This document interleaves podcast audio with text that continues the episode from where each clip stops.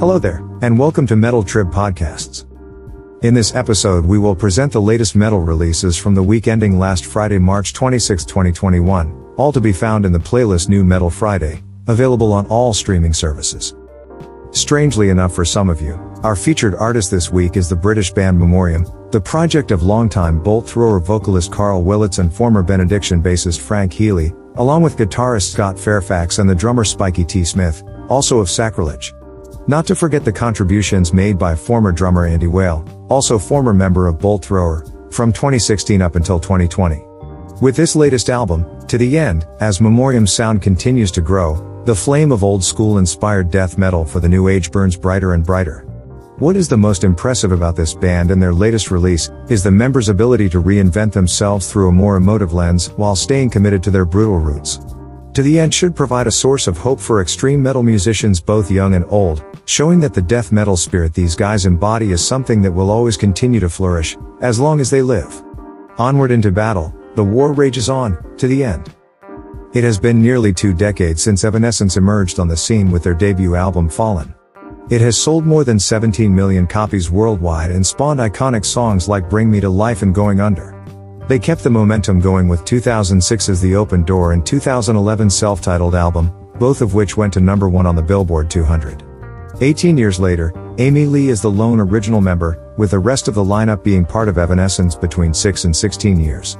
The band's sound has matured over the years, but their core sound has remained relatively intact. The musical legacy of Evanescence is a strong one, and though a certain percentage of their fans may have gone by the wayside in the decade since their self-titled album, the anticipation for the bitter truth is high. It's a record that longtime fans can embrace, and there's a whole new generation of rock listeners that have the chance to discover the band. March 26 brings the release of the much touted and teased collaboration between Adrian Smith and Richie Kotzen. Recorded on the Turks and Caicos Islands in February 2020, the album was co-produced by Richie and Adrian, and showcases the roots of both six string extraordinaire, while bringing their influences to current times. Adrian and Richie's friendship started years ago almost by accident, and at one point, at Adrian's wife's suggestion, they decided to write a song. The chemistry between the two was so obvious that it soon developed into a full album, written on a very collaborative style, or as Richie would define, a kind of circular motion. Both musicians also share lead vocals on all songs, and trade off on guitar and bass duties throughout the record.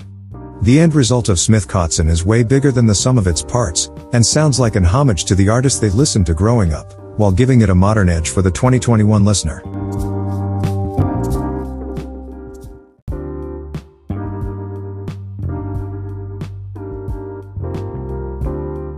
Tomahawk have released their fifth studio album, Tonic Immobility.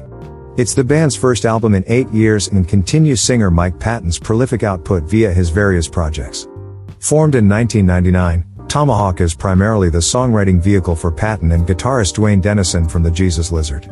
The group is rounded out by drummer John Stanier from Battles, Ex-Helmet, and bassist Trevor Dunn, who plays with Patton and Mr. Bungle. Dennison said, For me, Tomahawk has always been this special place where we can play hard, heavy music and mix in expressionism with a vocalist who can do anything. Tonic immobility is a statement we're still around and still doing it. We're not kids anymore. This isn't some rich rock star thing. We do this because we like it, and we like each other. You can take life at your own pace. Sometimes, you just have to wait until the time is right. Maybe now is it. Holland's Celestial Season is a bit of an obscurity, even on the doom death scene, which dominated the band's sound throughout their early works.